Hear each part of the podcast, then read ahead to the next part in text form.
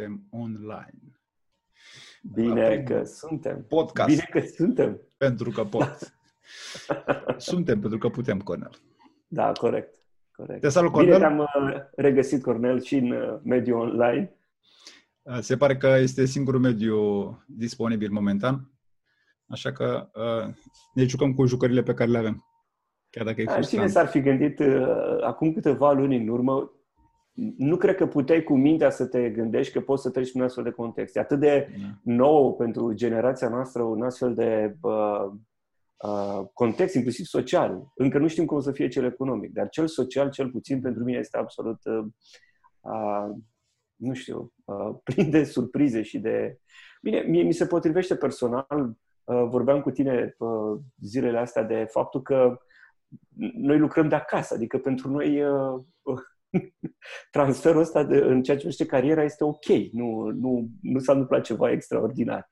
Dar uh, cu toate astea uh, sunt lucruri noi și interesante care se petrec. Uite, am văzut uh, zilele trecute pe undeva pe Facebook, am impresia, um, era un domn care uh, avea niște gânduri, uh, mi-a dat o senzație foarte bună și spunea așa, am 40 și ceva de ani, am prins-o cu tremur, cu tremur din 77, dacă nu mă înșel. Am prins o revoluție. Uh, înainte a fost uh, Cernobâlul, care a fost o provocare. Uh, și mai erau câteva lucruri care au marcat viața. Și la un moment dat a spus, a fost o viață bună. Bine, nu neapărat că s-a, s-a încheiat viața, dar au fost așa experiențe, așa că punem la capitolul experiențe și această poveste. Și interesant uh, ca să avem ce să povestim la nepoți. Da, corect. Am impresia că la un moment dat este un proverb uh, japonez, uh, îți doresc o viață plină de experiențe. Uh-huh. Nu liniștită, nu nimic, uh, băi, să fie, să fie totul bine, să fie pace, liniște și așa mai departe, ci îți doresc o viață plină de Exact, experiențe. înainte de a, de a începe noi cu câteva momente, am avut o întâlnire cu cineva și la sfârșit mi-a, mi-a, mi-a făcut exact lucrul ăsta ca o chestie de politețe, știi? Totul bine, să fie totul bine. Și exact, exact gândul ăsta mi-a venit, dacă e totul bine, nu avem șansa să creștem. Dacă este uh, uh marea majoritate a oamenilor, e face parte din firescul nostru. Ne dorim o stare de bine și așa, numai că în starea de bine noi devenim leneși. Și nu vrem, să, nu vrem să o mai părăsim, apropo, că e atât de bine că nu mai vrem să, să ieșim de acolo. Așa că uneori cred că impulsul ăsta pe care îl primim așa forțat, uh, cred că ne poate duce într-o, într-o situație de creștere. Este și cred că cu toate astea, cred că ne putem îndulci, dacă putem spune lucrul ăsta, ne putem îndulci. Uite, avem acces la tehnologie, funcționează internetul, avem curent. Doar imaginează ce, ce înseamnă să fi trecut prin, cum au trecut poate bunicii noștri, să treci prin două războaie în care pur și simplu te lua și acum noi doi eram undeva pe un câmp, cine știe unde, Uh, nu știai familia dacă e bine sau nu e bine, nu știai dacă trăiesc, dacă au ce mânca, că îți dai seama, nu, nu cred că mai cultiva nimeni nimic și erai mutat uh, sute de kilometri oriunde ar fi fost. Uh, într-un fel avem totuși uh, cu ce ne îndulci. Există internet, uh, de la Netflix la orice vrei tu. Acum cred că lumea începe să zică că, bă, parcă totuși Facebook-ul ăla... Ah, uite. Da, da, da, da, da. Socializăm acum pe Facebook, acum uh, uh, îl... Uh, re-recunoaștem ca și formulă de socializare. Um, oricum, ceea ce spui tu e, e corect, pentru că, din păcate, uh, uh, nu știu de unde vine, dacă o fi vreun impuls de ăsta născut Cornel, dar cred că ne place să fim în echilibru. Adică căutăm echilibru. Pentru noi a fi în echilibru e ca o gură de aer. Și sunt bine. Din păcate, așa cum punctai și tu, bă, putem fi în zone de echilibru care de fapt ne țin pe loc zone de echilibru care, de fapt, uh, nu ne ajută, nu ne, nu ne uh, susține, nu ne crește. Știu că tu, la un moment, ai avut un, uh, un material sau la în continuare legat de stres. Și mă gândesc da. că este foarte potrivit să povestim un pic despre stres, chiar discutasem un pic înainte de a începe, pentru că este o perioadă stresantă în mod real pentru multe persoane și mai mult decât atât anticipez că va urma o perioadă și mai stresantă. Și cred că dacă luăm un pic subiectul ăsta și ne jucăm cu el, poate cine știe uh, gândurile noastre ca, așa ca un ping-pong de idei s-ar putea să ajute pe cineva la un moment dat. Sigur că da. Sigur că da. Um, stresul este un, um, în, în, în linii foarte scurte, uh, e doar o, o formulă de reacție a, a, a întregii noastre structuri. Și când zic întreaga noastră structură, nu mă refer doar la uh, structura noastră de personalitate, nu doar la minte, ci și la emoții, însă mult mai mult de atât, inclusiv o reacție a organismului nostru de întregul. Uh, ele fiind de altfel înlănțuite și um, uh, ușor legate una de alta. Adică ceea ce se întâmplă în mintea noastră influențează și zona emoțională și ceea ce se întâmplă în mintea, în zona emoțională, influențează și corpul nostru fizic. Uh, după cum uh, știm, în psihologie acest lucru se numește somatizare. Adică ceea ce se întâmplă în mintea, în emoțiile noastre, somatizăm la un moment dat. Tot felul de dureri pe care le avem, tot felul de situații care se întâmplă cu întregul nostru corp, de la uh, alergii, urticarii, probleme cu stomacul și așa mai departe, să le spun doar pe cele mai evidente, sunt reacții ale organismului nostru la ceea ce se întâmplă undeva în structura noastră. Mai mult de atât, se observă o influență directă și a organismului asupra minții noastre și asupra emoțiilor noastre. Pentru că altfel mintea și emoțiile noastre vor funcționa, nu știu, dacă organismul este foarte obosit sau dacă este odihnit. Dacă noi doi timp de o săptămână am bea cafea non-stop, la un moment dat mintea și emoțiile noastre nu vor mai reacționa și nu vor mai fi în, în normă. Să, să punctăm aici ideea de, de normă, de normalitate a noastră subiectivă personală. De asemenea, dacă timp de șapte zile vom fi amândoi relaxați, vom avea parte de saună, masaj, uh, citit, zâmbete, mintea și emoțiile noastre, adică uh, ca și reacție la ceea ce sunt întregul corpul nostru, în, întregul nostru corp, vor, uh, vor funcționa după altă normalitate. Ca atare, stresul este o reacție la ceea ce ni se întâmplă. Ai spus ceva interesant uh, uh, și aș vrea să punctez uh, două idei. Ideea de normalitate, pentru că noi acum trăim un alt tip de normalitate sau ne adaptăm la o altă realitate care are alți Așa parametri este. și uh, uh, stresul cumva probabil că se poate transforma într-un instrument la un moment dat, nu neapărat stresul în sine, ceea, ceea ce uh, el generează în interiorul nostru. Probabil că apar mai mulți hormoni, apar hormoni de luptă, hm? Uh, de reacție și dacă ne controlăm Mecanisme pic, de apărare? Exact, exact. Și dacă ne controlăm un pic, mă rog, ne controlăm, devenim conștienți de lucrul ăsta și le canalizăm energia înspre a construi, înspre a ne adapta și a găsi soluții, exact cum povesteam. Nu mai suntem uh, așa în uh, socializăm direct, socializăm online. Nu mai avem acces la anumite resurse, redistribuim resursele pe care avem într-un mod diferit. Deci acționăm într-un mod diferit. Și a doua nuanță, pe care eu, eu o găsesc extrem de importantă este următoarea. La un moment dat în psihologie se vorbește despre tipurile de personalitate.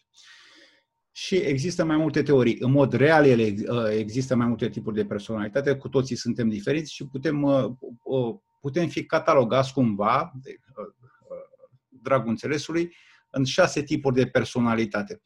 Sunt, spuneam că sunt mai multe teorii. Și există această teorie pe care eu o recunosc în propria experiență și o, o, o văd a fi validă, care spune că ne naștem cu o predispoziție majoră către un tip de personalitate pe care uh, uh, îl vom avea toată viața. Spre exemplu, personalitatea rebelului. Rebelul nu se, nu, uh, nu se asociază la mișcările mari, mari uh, de mase, trăiește într-o lume un pic mai, uh, mai subiectivă, Uh, nu prea înțelege norma socială, uh, de-aia se numește rebel. Ok, este foarte creativ, dau un exemplu. Pe de altă parte, există orcoholicul, care înțelege realitatea prin muncă. Orice lucru uh, se traduce prin muncă și prin trebuie să faci și așa. Și acum, ce am observat, în perioadele de stres maxim, fiecare dintre cele șase tipuri de personalitate Uh, manifestă un anumit tip de reacție. Și cred că ar fi atât de, de, de bine sau de interesant de știut pentru fiecare dintre noi că suntem. Spre exemplu, amândoi avem această, exact cum povesteam la început, partea asta un pic de izolare care este specifică uh, visătorului și visătorul stă un pic în lumea lui, își creează o bulă în, în, în care începe și își trăiește, uh, își trăiește realitatea. Și visătorul, apropo, în stres, pentru că cele șase tipuri de personalitate au uh, mai multe tipuri de reacție, funcție de, de impulsurile care vin din exterior. în stres, visătorul se izolează și mai mult în mod, face parte din structura lui. Deci, structurile de personalitate care manifestă această energie a visătorului, acum se simt foarte bine. Cum tu, tu stai acasă și stau... Deci face parte din firescul nostru, nu este nimic uh, atât de stresant. Pe de altă în parte... normal. Da, exact. Pe de altă parte, promotorii, care sunt la, la, în, în, în partea opusă a acestui spectru, sunt extrem de dinamici, sunt extrem de sociali, sunt extrem de pragmatici și de expansivi. Iar pentru ei, acum este o, o perioadă de stres maxim pentru că nu mai au loc de joacă. Uh, uh, promotorii de obicei nu pot intra în lumea interioară, nu se pot uh, acomoda aceste realități și au nevoie de expansiune în lumea exterioară. Așa că vezi că, uite, nuanța asta mi se pare extrem de importantă. Fiecare dintre noi manifestăm uh, un anumit tip de Diferit. personalitate și avem reacții diferite. Asta este motivul pentru care unora le este foarte bine acum. Deci, spre exemplu, ție, spre eu, eu personal mă simt foarte bine și tu te simți bine, pentru că face parte din firescul nostru. Alte persoane intră în mare stres și uh, cred că de aici vedem și diferențele astea foarte mari. Știi, când, când te uiți prin media, unii nu mai vor să, să iasă afară, iar alții se simt în sfârșit normal. Și uh, nu înțeleg de ce oamenii sunt stresați, că stai acasă, contempli, meditezi, citești, te dezvolți și așa. Um, ca și completare la ceea ce ai spus, trebuie să, trebuie să punctez faptul că uh, există două feluri, să spunem, de a vedea stresul. Există o zonă a stresului numită eustres și o altă zonă distres. E, eustresul acesta este, să zicem, zona ok, adică zona aceea care te motivează, te mișcă, te, te pune în funcțiune.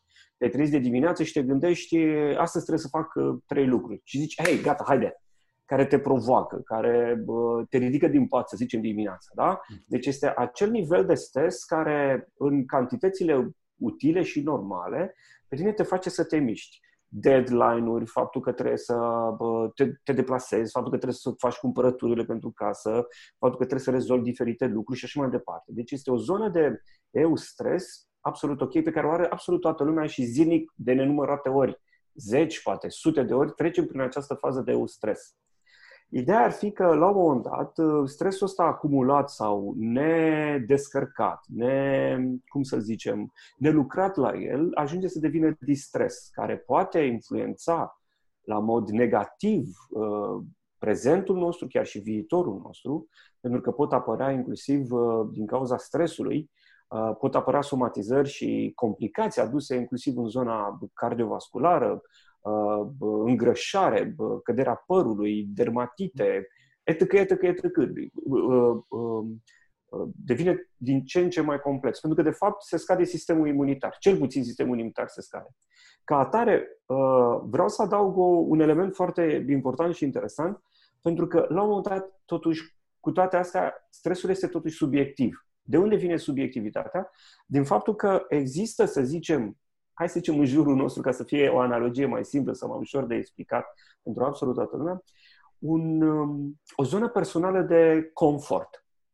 Dacă zona mea personală de confort, e o denumire, nici nu știu dacă se numește așa, dacă zona mea de personală de confort este undeva aici, orice ce se întâmplă, mă claxonează cineva, accident cu mașina, probleme cu nu știu ce client, șeful care țipă, pierdere și așa mai departe, am de unde eu să zic, hei, de unde să pot respira? De unde să fiu în acel echilibru de care vorbeam noi doi? De unde să pot să reîncep din nou să zic, hei, ok, mâine e o, azi e o nouă zi, hai să mă apuc de treabă și așa mai departe. Dacă zona aceasta de confort este foarte apropiată mie, orice lucru care mi se poate întâmpla, te-ai încruntat, Cornel, la mine acum două săptămâni, oare ce s-a întâmplat? De ce Cornel s-a încruntat la mine? Oare de ce? Oare...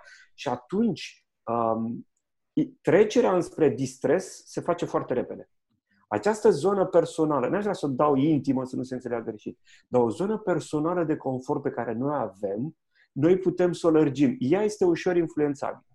Noi putem să o lărgim, putem ca ușor, ușor să adăugăm lucruri zilnice, ca această zonă de confort personal din jurul nostru să ne permită ca orice ar veni către noi, și inclusiv ceea ce facem noi cu noi în mintea și în inima noastră, să avem de unde să zicem, hei, pot să, pot să gestionez, uh, pot să mă adaptez uh, unei situații de genul acesta. Orice s-ar întâmpla de la demisie, la schimbare de carieră, ruperea unei relații, nașterea unui copil, pierdere de bani, situații întregi. Iar acest lucru se poate face și, bine, da, poate mai punctăm alte lucruri și apoi putem cădea pe niște soluții pe care putem să le avem, tocmai pentru ca această zonă noastră personală să fie sănătoasă în jurul nostru, ca orice ce s-ar întâmpla noi să fim ok și să putem să ne, să, să ne adaptăm, să reușim acolo. Acum, în timp ce povesteai, mă gândeam că această zonă, acest spațiu personal, zonă personală, într-un anumit fel, are nevoie să fie hrănită. Și una dintre, uh, dintre părțile care hrănesc această zonă este chiar spațiul social. Noi, multe persoane se hrănesc cu energie socială. Au nevoie de, uh, fiindcă sunt ființe sociale și avem nevoie de interacțiunea socială.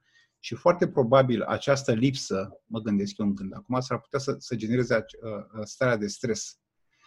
Mai mult decât atât, chiar am, mă gândesc la ideea asta și mă gândesc să-i dau o nuanță mai, mai profundă foarte multe persoane în aceste momente sunt forțate să rămână în familie, iar cuplul este forțat să, ori să treacă la următorul nivel, ori se erodează foarte repede. Pentru că înainte ce făceau?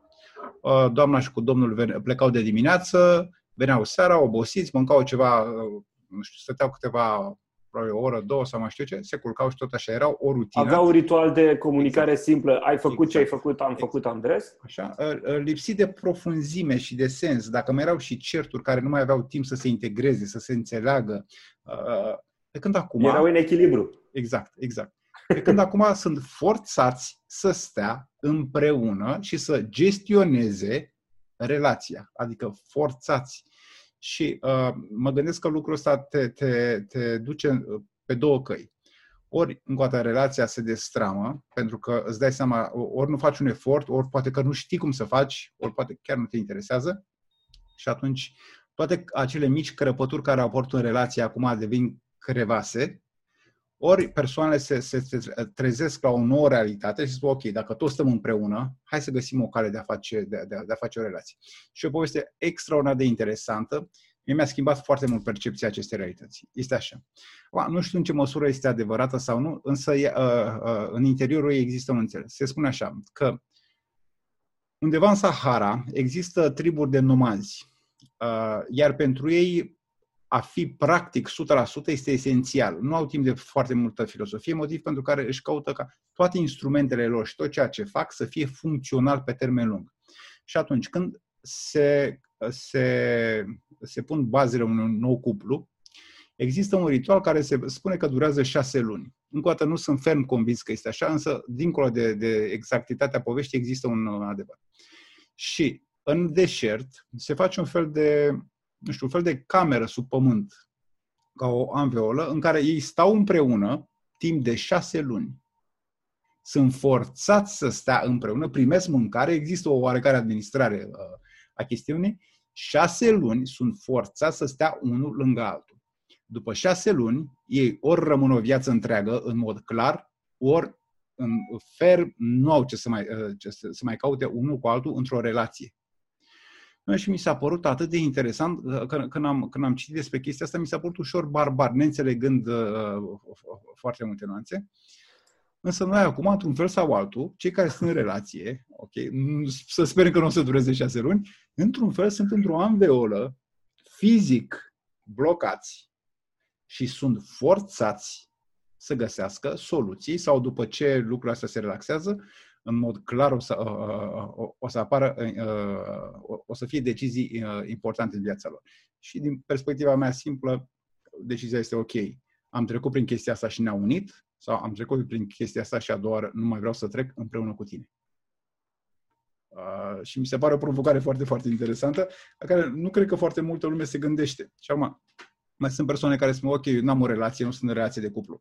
Ești într-o relație cu părinții, ești într-o relație cu copiii, ești într-o relație cu pisica. Mai devreme am avut un client care este într-o real, are decât o pisică acasă și a intrat într-un conflict sever cu motanul, el fiind bărbat. Uh, după care sunt persoane care spun, n-am, n-am nici pisică, n-am nici motan. Avem cea mai importantă relație a noastră, relația cu noi înșine. Uh, adică, indiferent cum o luăm, tot într-o amveolă suntem și trebuie să ne confruntăm cu aceste idei. Știi ce am observat uh, în toți anii ăștia de analiză personală și uh, lucru cu, cu alți oameni? Faptul că um, să știi că, pe lângă că nu luăm în serios relația cu noi înșine, eu cred că fugim de noi înșine. Și am observat lucrul acesta pentru că de multe ori, pe lângă că creăm o serie de, de mecanisme de apărare, tocmai să nu identificăm uh, anumite gânduri sau anumite emoții pe care le avem referitor la noi sau la ceea ce se întâmplă cu ceilalți. Deci, pe lângă o serie de mecanisme care ne ajută să ne echilibrăm, uh, fugind sau negând sau ne lăsând ca anumite emoții să, să se manifeste, să se întâmple, uh, cred că la un moment dat, efectiv, fugim de noi, fugim de, de a sta cu noi. Uh, căutăm mai repede uh, să, ca altcineva să ne facă să zâmbim, ca altcineva să aibă idei, ca altcineva să fie responsabil, ca altcineva să manifeste lucruri, ca altcineva să uh, conducă ziua. Să, da? Căutăm prezența lui celui alte persoane decât să stăm cu noi înșine. Acum, aș vrea să fac o diferențiere netă pe care am găsit-o în vocabular, pentru că, de fapt, una este frica de singurătate și una este solitudinea. A fi ok cu tine când stai în singurătate, a fi ok cu gândurile care îți vin, cu emoțiile pe care le trăiești, a le trăi, a le gândi, a le, a le lăsa să se întâmple, să se manifeste mai departe și altceva să-ți fie frică de singurătate, de a sta singur cu tine. Și eu cred că uh, parte din uh, situații care nu sunt ok cu noi uh, vin tocmai din, uh, din faptul ăsta că fugim de noi înșine, ne teamă de noi, pur și simplu, ne, a fi singur cu noi.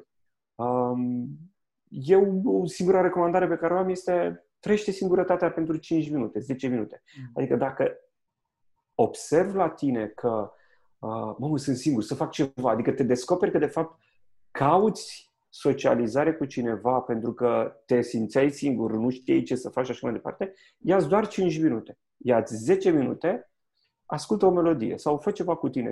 Lasă să trăiești acea singurătate, nimic altceva. După aceea poți căuta pe cine vrei tu, să deschizi orice subiect, caută internet, YouTube, orice vrei tu, Facebook și așa mai departe. Dar pentru câteva minute trăiește singurătatea, nimic altceva. Bucură-te de tine cu tine însuți. Posibil să nu ne dăm seama, și uite acum împreună cu tine gândesc lucrul ăsta, posibil la un moment dat singurătatea să fie de fapt o soluție a structurii noastre la care poate noi nu, nu știam ce, ce, ce beneficii majore pot fi acolo.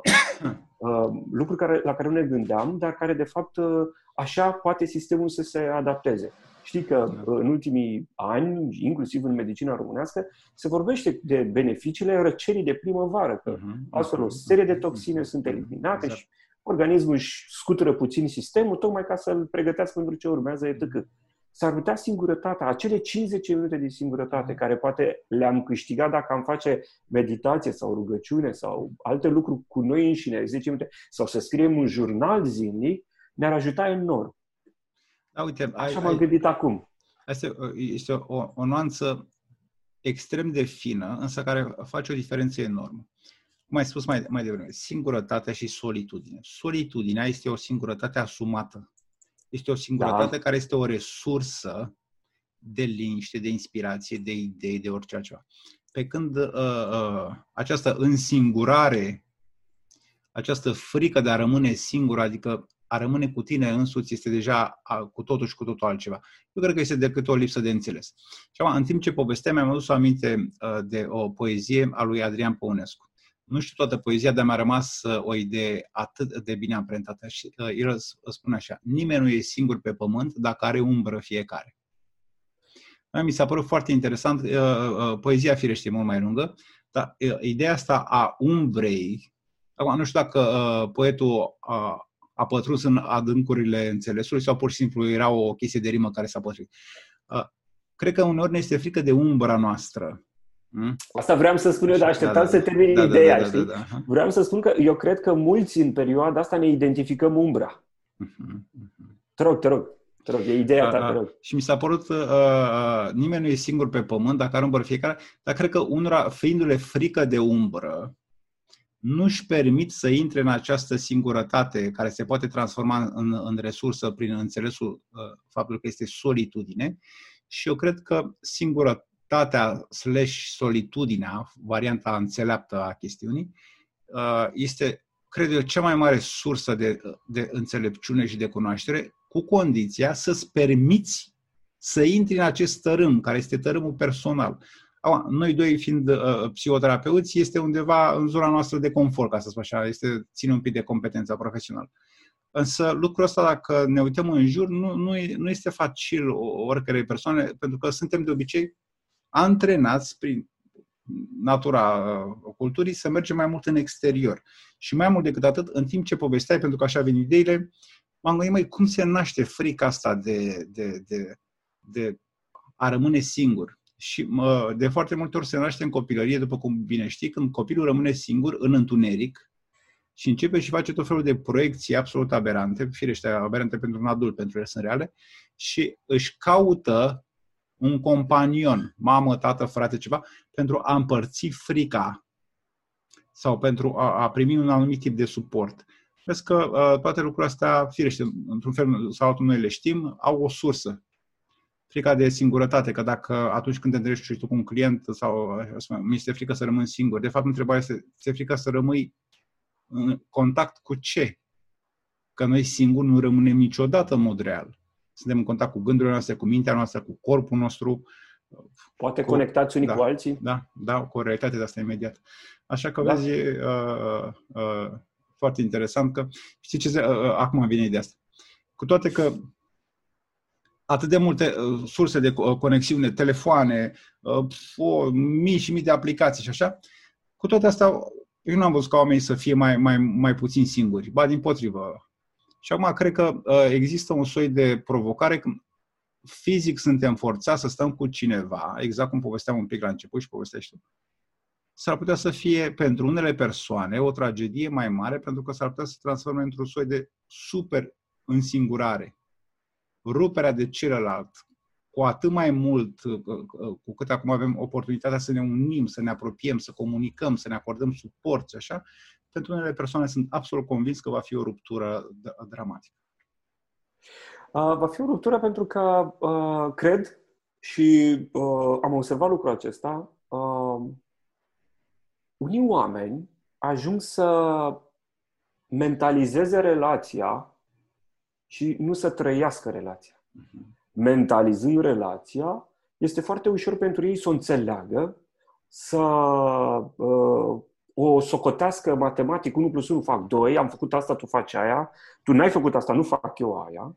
Și nu se lasă purtați, de fapt, de dansul dintre două persoane, pentru că o relație nu, nu mai e singur. O relație înseamnă două persoane, o relație înseamnă conexiune, nu, nu, nu ești doar tu de fapt, o spun de ani de zile, se naște o nouă identitate, noi, care este hrănită într-un fel, are energia ei, această nouă identitate, această nouă entitate, noi împreună luăm decizii, noi împreună facem activități, noi împreună facem lucruri, noi împreună trecem prin, prin greutăți, trecem prin, trecem prin frustrarea ta sau frustrarea mea, împreună, noi, noi, o nouă identitate.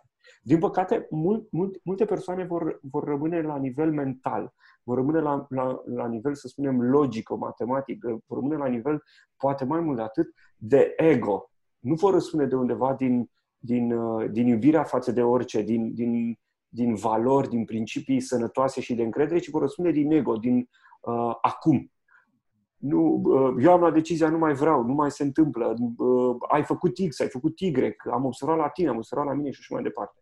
E normal la un moment dat personal să-ți faci socoteli, personal să te gândești și la tine. Nu vreau să exclud în ceea ce tocmai punctăm sau punctez eu aici, faptul că a te da pe tine deoparte. Deci, în primul rând, pleacă cu iubirea de tine, însă nu o iubire egoistă, nu o iubire în care totul se întâmplă doar prin prisma mea și prin filtrele mele, ci o iubire împreună, o iubire uh, cu direcție, o iubire cu sens, o, o iubire cu viziune. Și desigur că bă, e, e ok să te iei și pe tine în considerare, e natural. Cu toate astea, frumusețea ar fi tocmai să, să gândești în doi. eu cred că uh, am reușit în viața mea să am astfel de, de relații și cred cu tărie că la un moment dat uh, o relație se negociază și se construiește și nu rămâne, nu, nu rămâne statică. Nu, nu are cum să rămână statică, nu are cum să... Ea, ea, ea se negociază, ea uh, se modifică, uh, apar modificări la mine, apar, apar modificări la partenera de viață. Și lucrul acesta creează o, o, o mișcare, un dans în permanență la care trebuie să fii atent. Dacă există iubire, dacă există încredere, dacă există bucurie, dacă există viziune asupra vieții uh, comună, împreună avem să facem lucrurile astea și le vom face, atunci eu cred că lucrurile vor fi în regulă și vor fi bine. Uite, um, te rog. Da, te rog. Ai spus ceva uh, extrem de important și Uh, într-un fel, cred că lucrurile astea ar trebui promovate ceva mai mult, pentru că este o lipsă de înțeles. Doar o lipsă de înțeles, nu de, de, de reavoință. Uh, da. Și Două puțin lucruri. de muncă cu... Da. Uh, uh, relația e despre noi, nu despre mine sau despre tine, ci despre noi, o nouă identitate, o nouă energie. Iar uh, cuvântul cheie, mantra sau uh, este împreună, nu separat. Sunt și lucruri separate, firește că uh, face parte din sensul vieții, însă de foarte multe ori, uh, dintr-o lipsă de înțeles, nu cred că neapărat din egoism, probabil că sunt situații de egoism, uh, cred că este doar o lipsă de înțeles și uh, cred că, cu atât mai mult, cred că este uh, o lipsă de model. Pentru că uh, persoanele spun, ok, păi stai că eu, uh, la mine acasă, sau a, așa se face, sau eu așa am văzut, uh, neînțelegând uh, energia lui noi, și stând mai mult în energia lui eu, adică exact cum povesteai, energia asta egotică. Pentru că atunci când apar, apare în noi, apare un fel de sacrificiu al ego-ului. Nu fac doar ceea ce îmi place mie, ci fac ceea ce este potrivit pentru noi. Potrivit, nu ideal sau așa. Okay? Da, da, da, adică da, da. este exact cum povesteai, negocierea ideală. O, o... Eu cred că noi aduce prezentul, Cornel. Mhm. Noi, vezi, ai, ai, ai spus-o bine, deci eu dispar cu ceea ce îmi doresc eu, cu ceea ce vreau eu acum să se întâmple și mă adaptez acelui nou, acelui prezent în care și tu ai loc în acest spațiu. Și bă, ceea ce îți place ție să mănânci sau ceea ce, ce film vrei să vezi. Cred că noi ne leagă într-un fel și ne, ne conectează foarte puternic cu prezentul, cu, cu ceea ce se întâmplă acum. Te-am, te-am întrerupt, am făcut o paranteză. A, a, asta era și gândurilor, că dacă probabil atunci înainte de a intra într-o relație, probabil dacă persoana ar, ar, ar trece printr-un proces de, nu neapărat de învățare, de cristalizare a unor idei sau de decristalizare a unor al, altor idei, adică este nevoie de un înțeles poate mai, mai profund sau uh, pentru da. că oamenii spun, ok, uite, mama și cu tata au trăit o relație rece emoțională toată viața. Asta nu înseamnă că tu ești obligat la o astfel de relație. Înseamnă că tu ai un singur model dintr-o semi-infinitate de modele. Deci poți să alegi la un moment dat dacă știi că poți să alegi. Însă marea majoritatea oamenilor, după cum uh, cu siguranță ai observat, nu știu că pot să aleagă. Este ca și da. cum te duci, nu știu, la o, nu știu dacă este potrivită metafora, să te duci la o piață și găsești un singur, un singur fruct și crezi că nu, și există o semi-infinitate de posibilități cu condiția, prima, să fii conștient că acest lucru există și a doua, care este esențială, să-ți asumi alt tip de model, ceea ce uneori este provocator.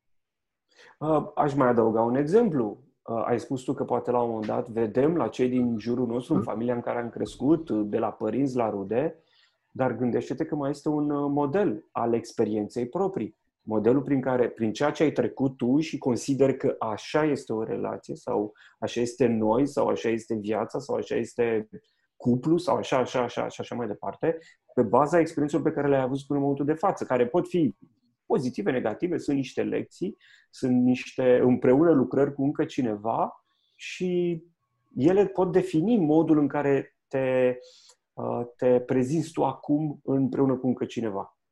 Uh, aici cred că ar fi de identificat o serie de soluții, cam cum ar trebui poate să se adapteze. Uh, așa cum spuneam și mai devreme împreună cu tine, eu cred că perioada actuală, după cum mi se pare mie sau observ eu în ultimele 5-6 săptămâni de când se întâmplă această izolare uh, socială, faptul că, într-un fel, o parte de stres a dispărut. Mie îmi pare că viața mea are o altă viteză. O viteză care e mult mai potrivită mie decât viteza de dinainte. Nu zic că nu mi-e dor sau nu uh, uh, e mai bine așa, ci mi se potrivește mie mai mult. Și în tot contextul acesta eu cred că nivelul de stres este diferit sau stresul este diferit, nivelul nu știu cum este la fiecare, dar eu cred că trăim o perioadă de fapt de adaptare. Exact, asta vreau să spun. De a ne adapta la contexte noi, pentru că de fapt noi, cei de 40-50 de ani, uh, nu mai zic de cei de, de, de, de generații mai tinere, nu am trecut prin așa ceva. Nu am avut încă contextul să trecem prin uh, încercări de genul acesta. Da? Ceea ce am văzut în jurul nostru sau ceea ce am experimentat noi sunt lucruri poate care acum ni se par, păi stai mă, faptul că stăteam în, uh, în trafic jumătate de oră, uite, era bine, mai ascultam muzică, mai ascultam podcastul sau făceam tot felul de lucruri.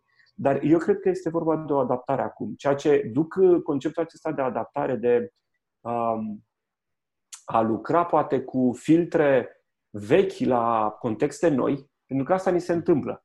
Ești neadaptat pentru că vii cu filtre vechi, cu filtre care au funcționat în alte contexte și încerci să le forțezi într-un context nou, ceea ce nu mai este la fel. Cea mai simplă analogie, nu poți cu furca să ridici nuci în pod. Punct. Cu filtre vechi te poți baza pe ele, le poți lucra, te poți folosi de ele, numai că trebuie să le lucrezi într-un fel să se potrivească cu contextul nou. Ca atare, cred că la fel trebuie gândită și soluția generală pentru un cuplu, dacă ne îndreptăm acum cu, idei, cu ideile noastre spre cuplu, tocmai pentru că acolo e de lucrat, la modul în care te adaptezi la noi și nu mai, te, nu mai îl adaptezi pe celălalt la tine. Pentru că uh, oamenii de multe ori scunde uh, lucrul acesta de dorința de a controla pe celălalt, de a-l uh, uh, duce la nivelul tău, care poate să fie tu tu îl vrei pe celălalt la nivelul tău, dar s-ar putea să-l tragi în jos, nu să-l ridici. E, eu cred că dorința asta de a-l adapta pe celălalt la tine, de a-l transforma pe celălalt la nevoile tale, va strica la un moment dat tot ceea ce construiești și munca trebuie să ne adaptăm la noi. Te rog. Uite, uh, zilele trecute am citit un material absolut remarcabil prin simplitatea și prin profunzimea lui. Și era un, uh, un filosof indian care a scris mai multe poeme de dragoste. A scris, uh, pentru el, dragostea uh, uh, era esența vieții, dar trecută prin experiența umană, nu dragostea filosofică. Și el spune așa, uh, orice om poate să experimenteze dragostea, înainte de toate, în cuplu. Să, să, să o experimenteze. Este anticamera iubirii. Hm? adică un, un alt, alt tip de frecvență. Atât de frumos povestea și povestea așa. Uh, uh, bărbatul are un set de valori care sunt profund diferite decât setul de valori uh, al femeii.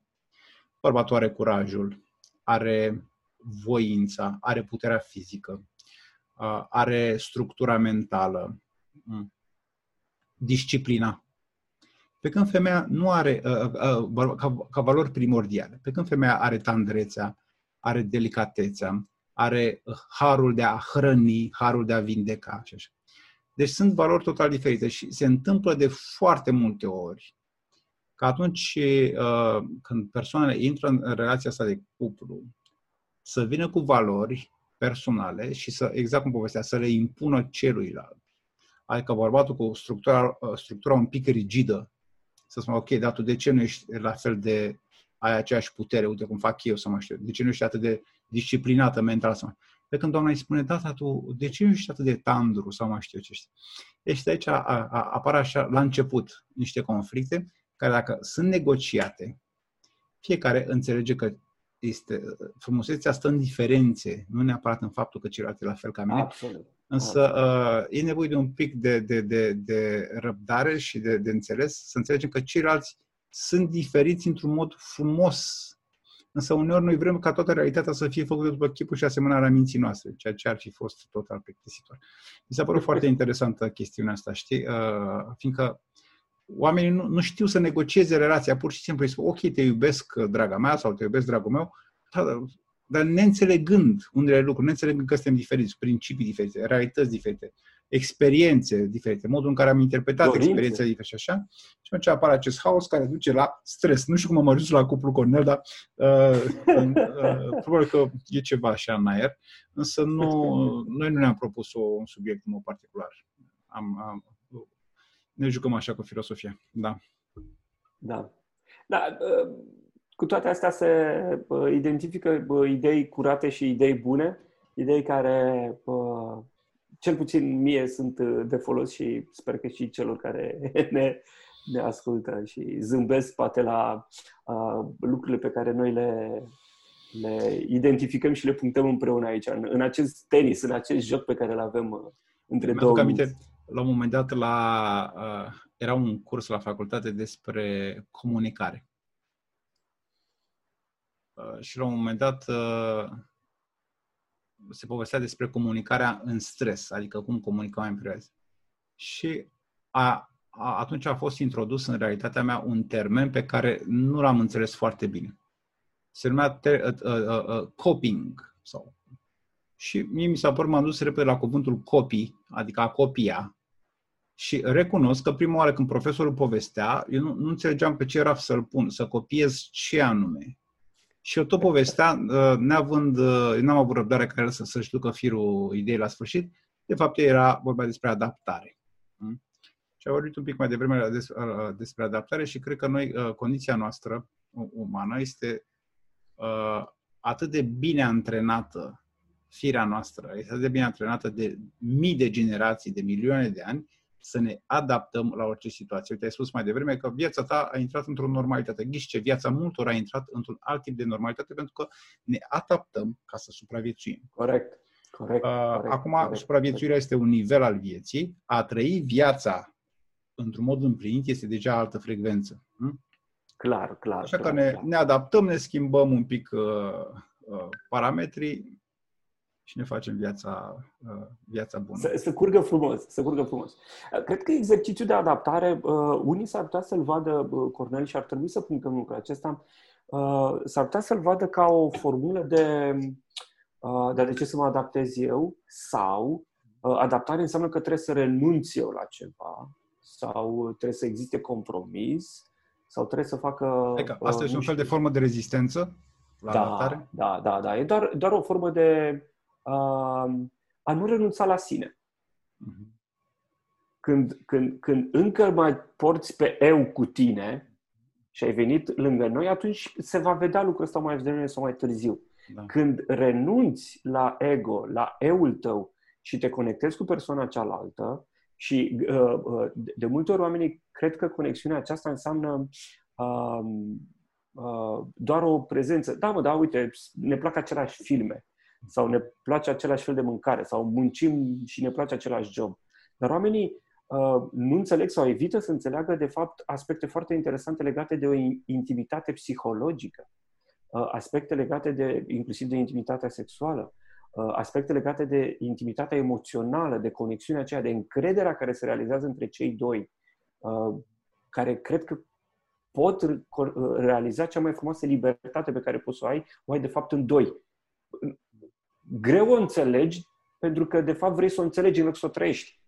Abia când trăiești, vei, vei avea bucuria. Când, când ajungi la o anumită calitate a unei relații, o anumită calitate a timpului petrecut în acea relație, ajungi să îți dai seama de, liber, de o libertate absolut extraordinară și frumoasă. Pentru că, de fapt, um, uh, uh, te, te îndepărtezi de acel eu care te, te ține pe loc și care nu-ți face bine. Ca atare mă întorc la ideea de adaptare și la felul în care, de fapt, uh, Uh, trebuie să, și punem aici un trebuie, este util, este necesar, orice cuvânt vrem să alegem, să, să trecem printr-o etapă a raționalizării, a gândirii, a ceea ce înseamnă să ne adaptăm și apoi efectiv să, să, să o dăm deoparte raționalizarea, să dăm deoparte mintea asta, care de fapt uh, uh, aș vrea să zic că este limitată, um, dar în anumite contexte este limitată. Ea ne limitează este absolut extraordinar de, de utilă.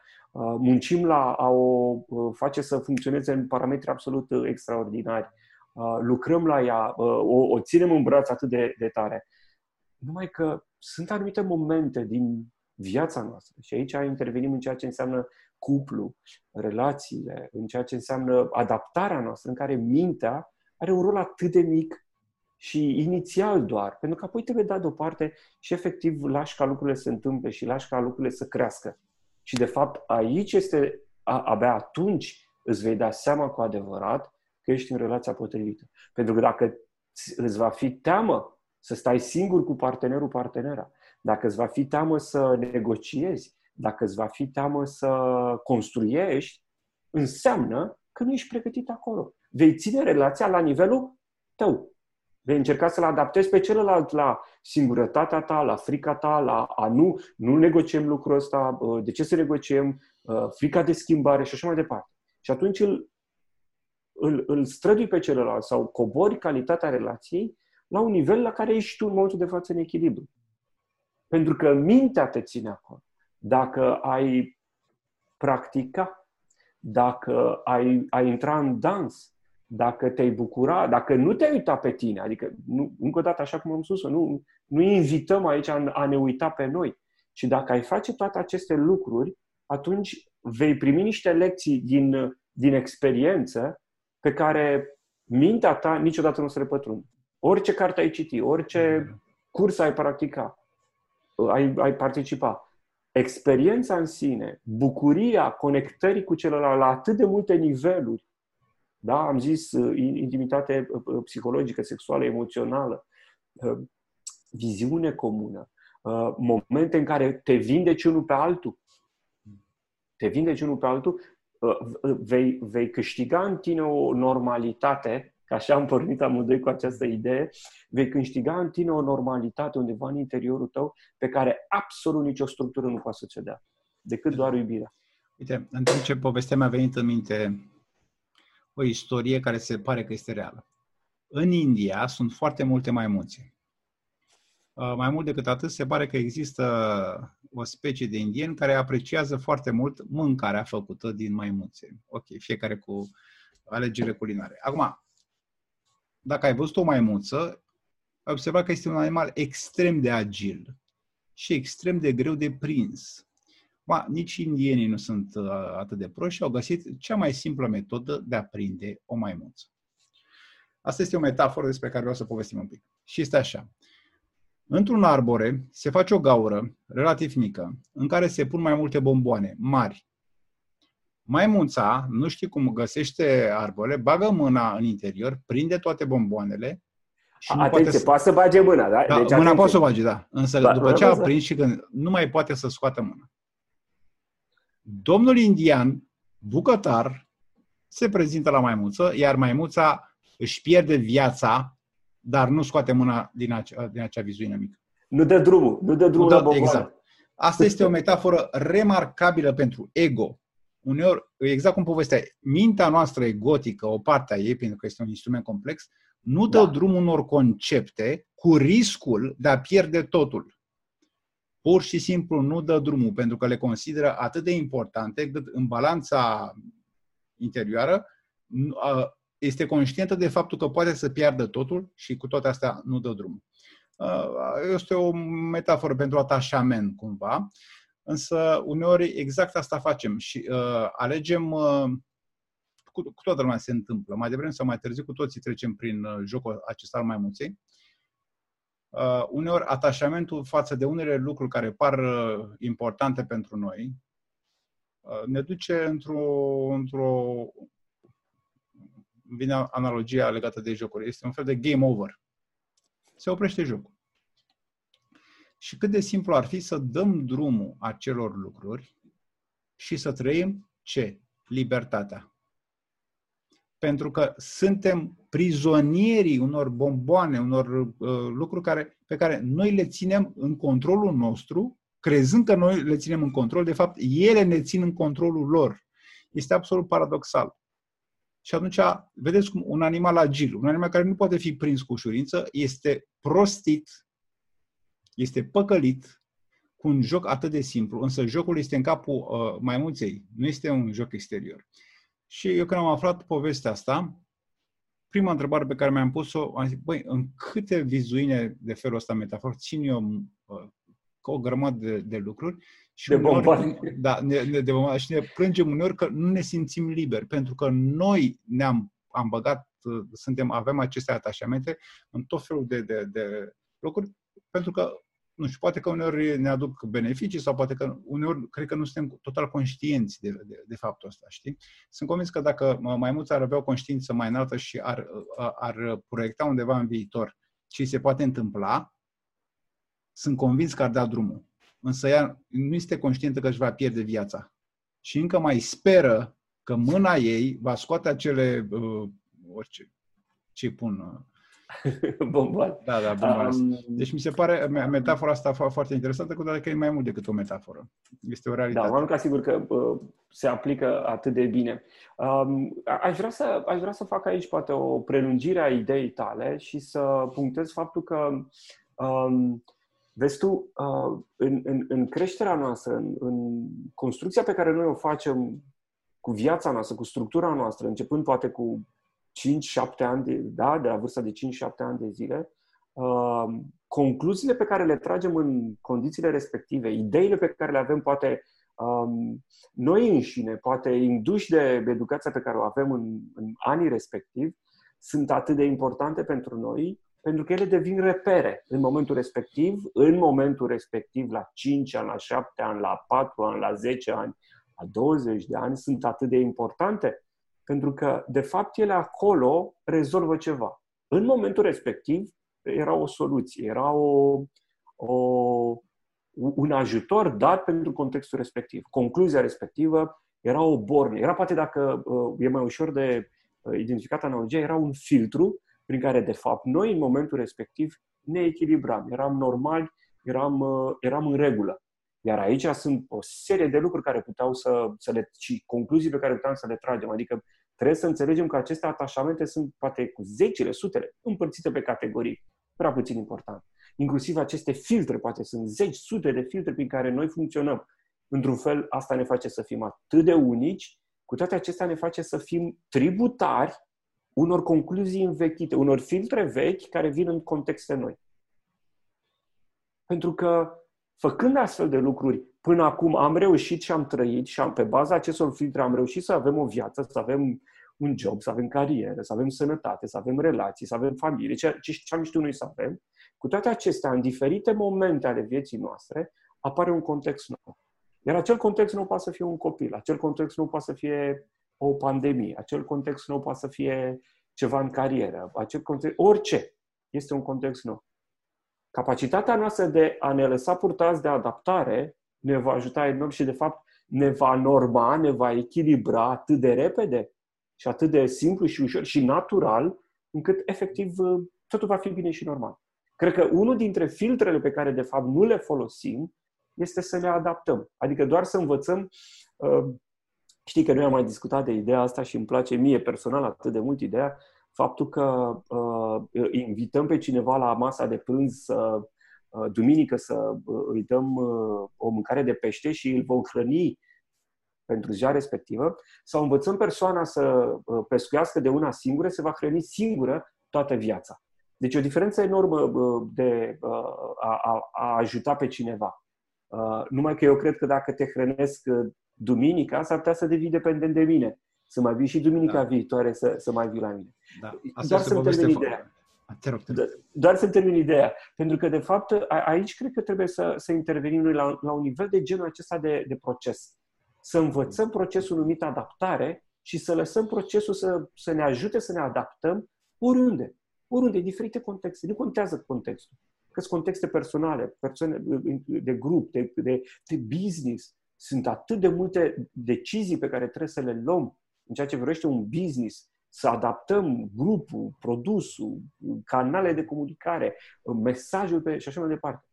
Trebuie să ne adaptăm. Și poate mai bine este să învățăm odată procesul ăsta la adaptare și apoi să lăsăm să funcționeze.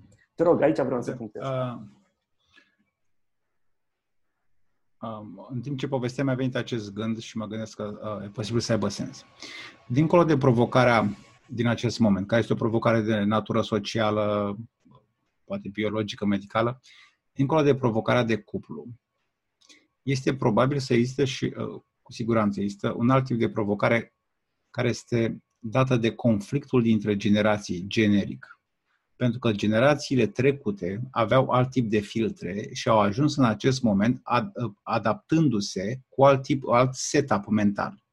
Și acest conflict dintre generații este de fapt exact ceea ce povesteai, uh, lipsa de adaptare la realitatea imediată și uh, funcționarea în, uh, în acord cu vechile, nu știu, tipare. Mm. Însă acum mai gândesc, Conel, că lumea devine din ce în ce mai complicată și mai complexă. Și cu ceva vreme în urmă, eram undeva în Sibiu și am intrat într-o bancă pentru niște tranzacții și în bancă am asistat la, la, la, la un spectacol uh, uh, dramatic. Era un fel de tonomat în care tu îți plăteai facturile. Diverse facturi, uh, puneai niște coduri, puneai ceva bani și și în fața tonomatului era o, o, o, o bătrână, cred că avea în jur de 90 de ani, în lacrimi, disperată, pentru că nu știa ce să facă. Și la un moment dat uh, a venit, întotdeauna există soluții, știm asta, a venit cineva și uh, a făcut pentru ea toate, toate aceste lucruri. De ce spun lucrul ăsta? Uneori viața devine atât de complicată și sunt convins că va deve, va, se va duce la, la, la nivel de profuzime din ce în ce mai mari, încât adaptarea pentru unele persoane va fi imposibilă. Nu va exista rezistență la adaptare, ci imposibilitate la adaptare.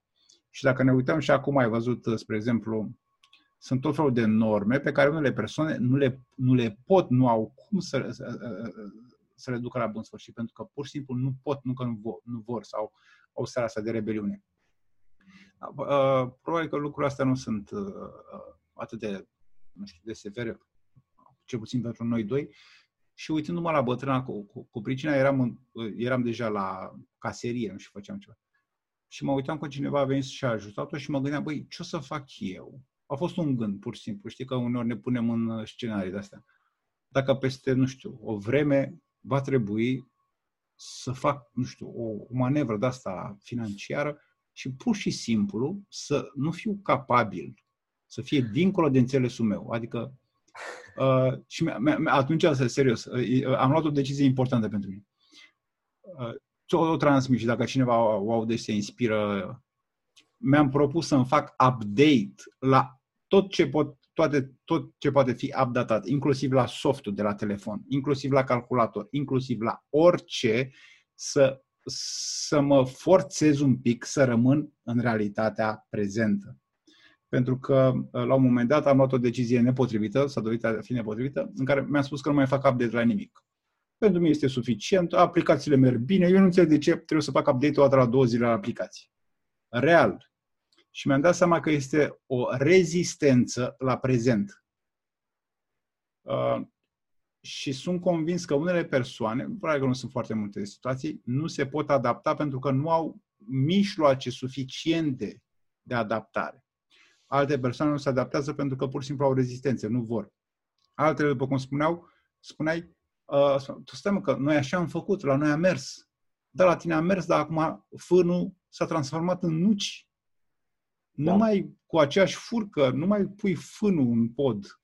Trebuie să ai, să-ți adaptezi instrumentul. Și uh, metafora ta mi se pare foarte interesantă. Uh, dacă nu este dramatică, este haslie. Pentru Cornel, probabil că ai descoperit multe persoane de o viață întreagă se chinuie să pună nucile în pot cu furca. Și dau vina pe destin, pe karmă, pe vecin. Că pe furcă? Doar pe furcă, că e așa. Și alții mai mult decât atât își cumpără o furcă mai performantă, dar tot furcă. Dar nu înțeleg de fapt. Neînțelegând mecanismul, real, real. Da, da.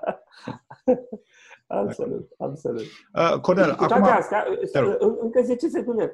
Cu toate astea, eu cred că o persoană uh, este în echilibru acolo.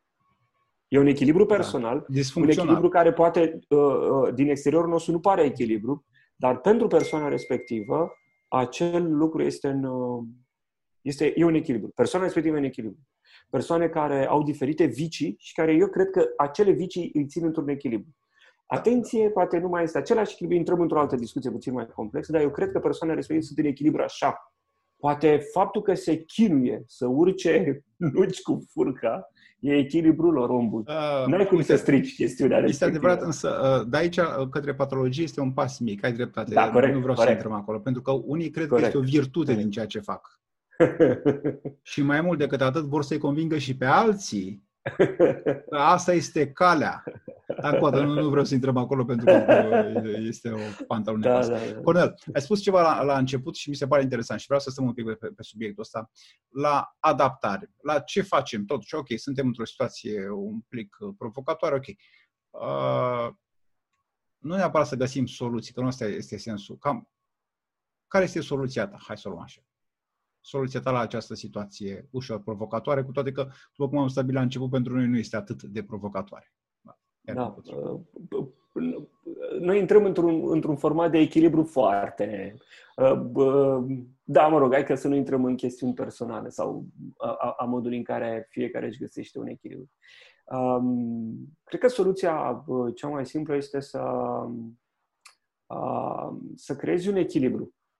Și echilibru um, dat de conectarea cu mai multe lucruri. Uh, când zic asta, nu înseamnă decât să înțelegem odată pentru totdeauna că dacă îți vei da timp și energie uh, doar către un singur, o persoană sau un lucru, um, la un moment dat, deși va exista un spike, să zicem, da, wow, uite ce, ce fac, uite ce mi se întâmplă, uite ce rezultate și așa mai departe, la un moment dat uh, energia respectivă sau rezultatele vor începe să scadă și la un moment dat se plafonează. Ca atare, să, când zic de a crea un echilibru, înseamnă că la un moment dat, undeva în jurul nostru efectiv, să ne bucurăm de a oferi ore sau zile, da? deci timpul aici este negociabil sau fiecare își alege cum crede de cuvință, în a da energie și timp mai multor lucruri slash oameni. De pildă, să să dai cu seriozitate timp și energie pe ceea ce înseamnă sănătatea ta, nu doar mănânci, ci ești atent la nutriția ta. Nu doar te miști, faci sport, faci, ridici greutăți sau poate faci genuflexiuni sau alergi sau bicicletă sau unot și așa mai departe. Adică nu doar lași și bifezi undeva, am mâncat, gata, m-am ocupat de sănătatea ta.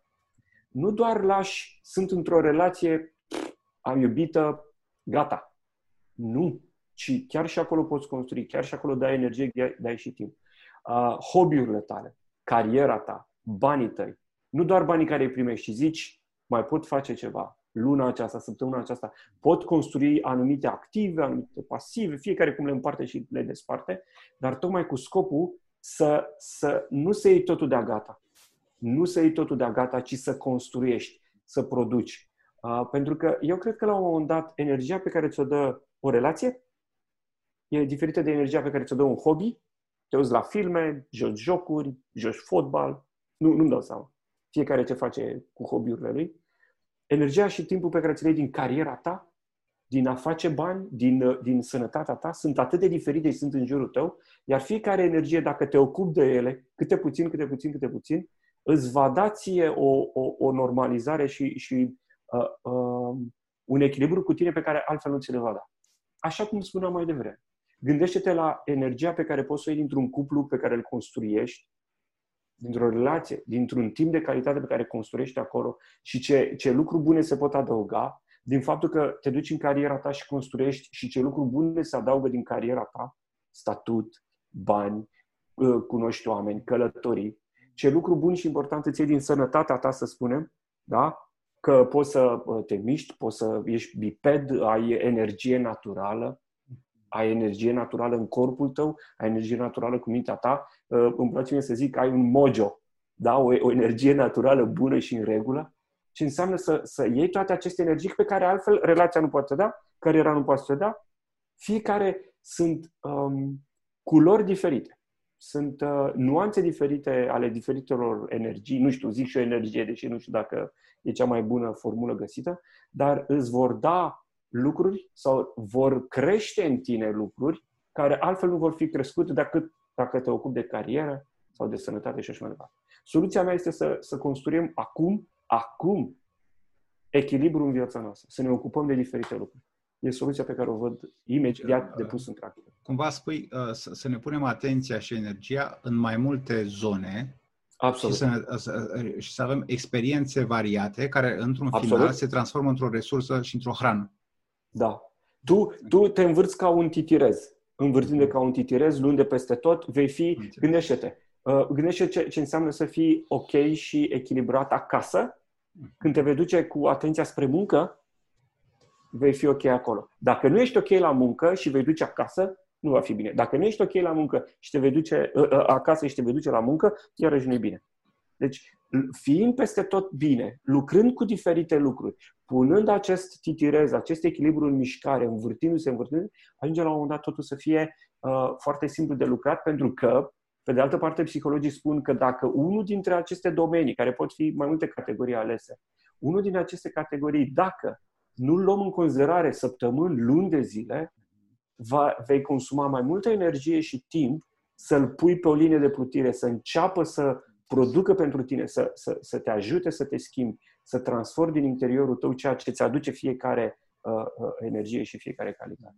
Asta mi-aduce aminte de un proiect pe care l-am făcut noi cu ani în urmă și în proiectul ăsta uh, care se mai reinventează, am vorbit atunci despre harta vieții. Da, și așa are este. sens un pic uh, pentru că uh, fiecare secvență din această hartă metaforică, firește, are nevoie să primească timp, atenție, energie așa pentru a, da, a ne da înapoi un anumit de feedback și o anumită energie. Așa este, așa este, așa este. Da, a, nu știu... Așa văd o soluție astăzi. Uh-huh. Nu știu de ceas. Uite, am stat... Uh... O oră. Am stat o oră. Uh, Cornel, acesta este primul podcast, după cum bine știi. Este o chestiune experimentală. Uh, stăm la povești, uh, noi ne știm de foarte multă vreme și mințile noastre stă așa într-o armonie și într-o sintonie și uh, generează idei foarte frumoase. Așa că sper că ce am povestit noi astăzi să, într-un fel sau altul, să inspire și alte persoane. Nu, nu știm cum gândurile și ideile se mișcă acum în spațiu online. Și eu zic că uh, îți propus să continuăm experiența asta, nu știu exact cum în acest moment, în ce fel. Uh, de asemenea, poate la un moment dat uh, mă gândesc că luăm un subiect particular și stăm cu atenția pe el, adică un singur subiect și îl, îl dezvoltăm așa, intrăm în, în profunzime. Și știe, poate putem la un moment dat... Putem, putem chiar invita pe cei care ne, ne urmăresc să, să da, aducă sigur. poate un subiect uh, pe care putem să-l analizăm împreună, un subiect pe care... Da pentru mine ar fi absolut fascinant să discutăm despre omul, furca și nucile. Deci am putea face un podcast real. Deci este... Cu mare drag. Cu mare este, drag. Uh... Uite, gata, următorul așa îl facem corect și vedem ce, ce, ce gânduri vor apărea referitor la da. omul, furca și nucile. Nu, nu, nu, cred că nu merge așa. Nucile da, lui nu da, cred că da. merge. Uh, pentru că uh, pare așa, uh, pare hasiv, dar în spatele poveștii asta este o mare tragedie. Uh, pentru că, încă o dată, cred că unii oameni, stabilizez ideea, cred că a urcau în pod furcile cu noca este o virtute. Și dacă le dai orice alt instrument, îl refuză, pentru că, după cum spuneai, aia este normalitatea lor, ăla este echilibrul lor și se luptă pentru echilibru disfuncțional. Asta este deci altă, altă asta. Cornel, eu îți mulțumesc pentru această experiență. Sper că a fost uh, la fel de încântătoare pentru tine cum a fost și pentru mine. Eu îți mulțumesc de invitație și uh, mă bucur că ne, ne regăsim și așa online. Uh, dacă ne căutam, nu ne găseam, dar uite că așa se întâmplă. Îți mulțumesc de provocare și de invitația de a uh, face cu tine uh, lucrurile astea minunate. Sper ca și uh, să avem idei minunate și dețile viitoare și sper că împreună să ajungem la, la un final uh, fericit și, și ok. Conel, uh, urarea pe care ți-o fac este așa. Dacă vrei să urci, nu ci în pom, stai departe de furcă. în pod. în pod, absolut. Absolut, absolut. Povesti, uh, sau, faci, sau faci un pod la nivelul nucilor.